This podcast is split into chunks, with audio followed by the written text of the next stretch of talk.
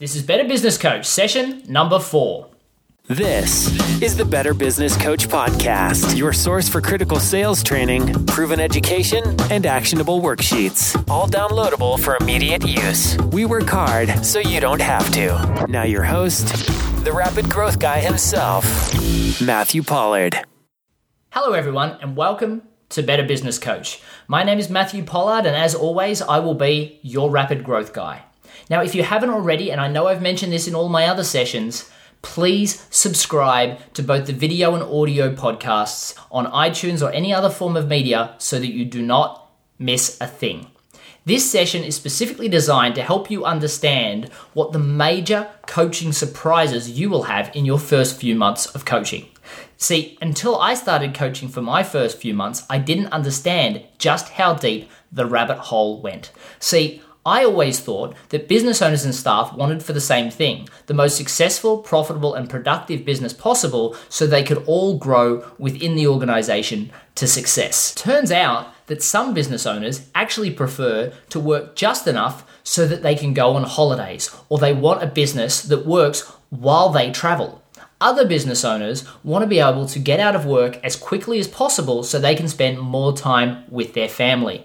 Some business owners don't want any stress at all, so want to ensure that they continue at a consistent and comfortable pace as they grow and make sure that they get a similar number of customers and never more so that they can maintain their current business operations. Staff, on the other hand, some like a place where they can grow and get promotions and get pay rises and enjoy the success that the business obtains and takes pride in that success.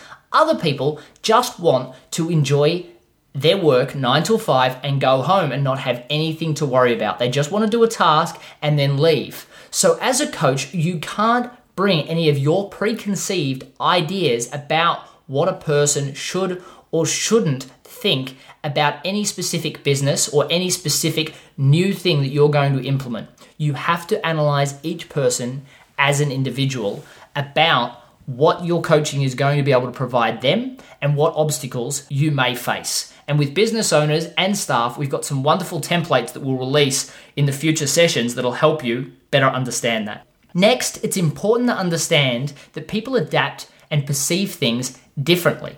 See, in neurolinguistic programming, and a lot of people may have had this training, and if so, I apologize, I'm going to re talk about some absolute basics. However, in the study of neurolinguistic programming, we learn that people are presented with 2 million bits of information every single second, and we can only process Depending on the study that you read, some people say 236, other people say just over 300, but really not that many. And the best way it's been explained to me, if you can imagine getting 2 million matchsticks given to you in your hands every second and having to just pick the couple of hundred that you want to actually hold on to. It's almost impossible. And the way our brain does it, which is a major supercomputer, is it processes it by delete, distorting, and generalizing all of the information through our beliefs our values, and our past experiences to perceive what we actually perceive. So, the first thing I want you to understand is that when you implement something into a business, somebody may not react as you expect them to because, based on their delete, distort, and generalize, or their values, beliefs, and past experiences, they may perceive you doing something completely opposite. A good example of that is when you want to implement a new system, a person that works for that organization may have seen that happen in one of their previous organizations and as a result got retrenched. So you want to make sure before you do anything that everybody's on the same page. Also, people adapt to things differently. So it may be that a person isn't upset about the new system that's getting implemented. They just take longer to learn it. So you want to make sure that you don't have a everybody's going to take this long to learn something or when I'm with a client, it takes me an hour to run this session. Every single person adapts to things differently and perceives things differently and you need to allow for that. Next, we need to understand that many business owners are lonely at the top. I know for myself, I got promoted ridiculously within the first 12 months of working for an organization. I ended up the state manager of the head office of the largest telecommunications sales company in the country. And all of a sudden, I only had a few colleagues I could talk to. Very shortly after that, I opened up my own business, my first business, and I had one business partner. And that was all I could communicate with. It was lonely, and I was lucky enough to have a business partner. What you will learn is many of these people that you speak to will be by themselves, they will be lonely. And sometimes, as a coach, just acting interested in what they do and listening to them unload their stresses, their worries is such a major thing. And a lot of people will pay you just to talk. So sometimes you will feel that their talking is stopping you from providing the service that you know you can provide.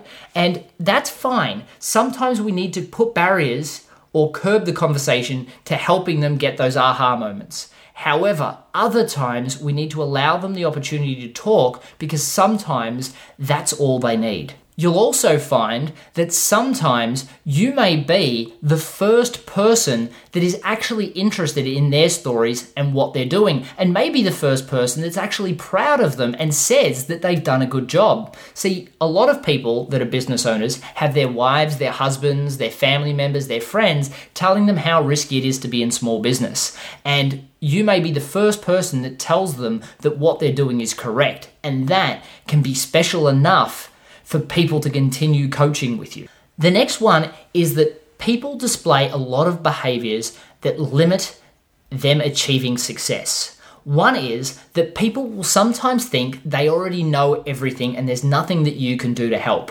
And I often say to people that everybody is never too old to learn something about doing something better. It's something that nobody can disagree with. However, you've got to unfreeze somebody. And if you don't know the Lewin's model of change, I would suggest that you have a look at that. What that is, is it's necessary to unfreeze a customer before you can change anything. Then you can refreeze them into new habits. But if they think they know everything, they're not going to take on board anything that you say. And it's important that you unfreeze them first.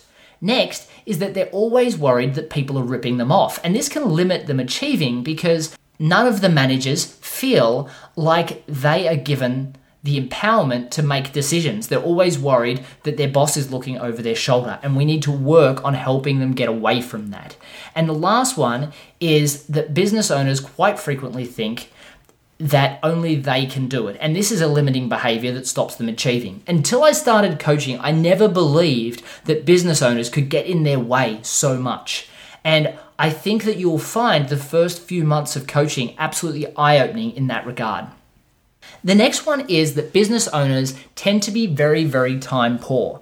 However, a lot of that time is wasted. The 80 20 rule is a big thing that I like to work with with clients, and that is that generally most business owners spend about 80% of their time being unproductive and 20% of time actually being productive. It also works with their customers. Generally, they get 80% of their revenue or 80% of their profit from 20% of their customers, and the other 80% of their customers they only receive 20% of their profit from and could be considered time wasting. And sometimes they're even losing on those people as a result of the amount of time it takes to look after those clients. I've actually got a book coming out in a few months that discusses time management and the strategies to use in order to be better at this. And I'll share that with you at the appropriate time as it gets released.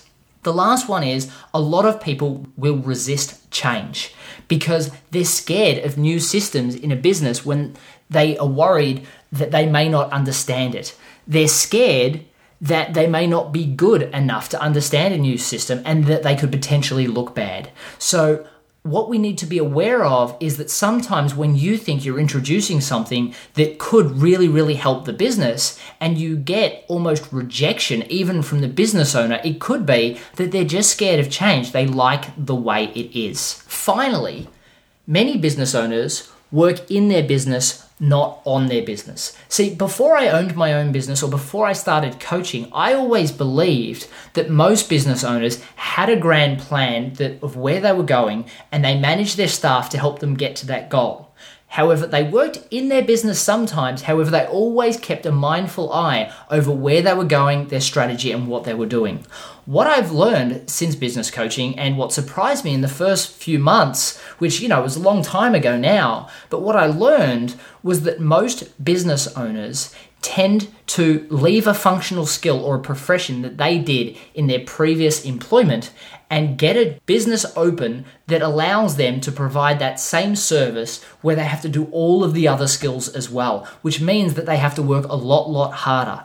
And they get in their own way by not engaging staff or trusting staff to do things and saying that they can only do it. And as a result, all they do is they end up working in their own business. Robert Kiyosaki wrote Cash Flow Quadrant, and it's a great book for you to read if you haven't read it. But he continually talks about people that have functional skills that work in their business, not on their business, as being an S, not a B. They're self employed, and it's basically they own a job as opposed to a business because a business truly makes the money even when they're not there. And if you've not read E Myth, this will give you some other great stories on people that are stuck in their business. So, again, this was only a very general thing to be ready for. And to give you a basic summary, we'll give you templates and things to be able to help you break down these barriers with people. But I just didn't want you to go into your first coaching clients being surprised that they're getting in their way so much. So that seven again was business owners and their staff wanting different things, people adapting to things differently and perceiving things differently, business owners being lonely at the top and sometimes just wanting to share stories and vent and have somebody that tells them that they're doing a good job, people that display behaviors that limit themselves, such as I know everything, my staff are trying to rip me off, and only I can do it. Business owners being time poor, even though that time may not be productive time, people resisting change in the business, like new systems, because they're worried about it making them look bad or them not adapting to it well enough. And finally, many business owners that actually are just looking for a job or currently just have a job. They're working in their business, not on their business. So when you go out and coach, don't be surprised by any of this. These are all things that I learned within my first period of time as a business coach. And I hope by giving you these things up front, you'll expect them and you'll be prepared for them. And once I provide you the templates, the ideology, and the training that you'll need, you'll be able to help your clients overcome them.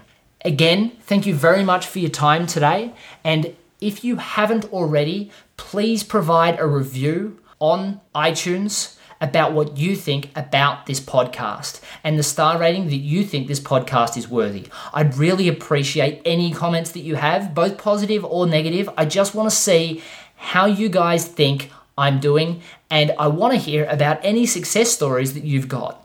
You'll also be able to find the session notes and all of the downloadable worksheets for the sessions to come on matthewpollard.guru or betterbusinesscoachpodcast.com. Thanks again for your time, and I look forward to seeing you in the next session. Cheers. Thanks for listening to the Better Business Coach podcast. Head over to matthewpollard.guru for links, recaps, and any downloadable templates mentioned in this and every show. Also, if you've not already rated our new podcast in iTunes, we'd love your support. Simply leave a review and the star rating you think worthy. Hey, and don't forget to subscribe so you don't miss a thing. Thank you in advance and see you next time.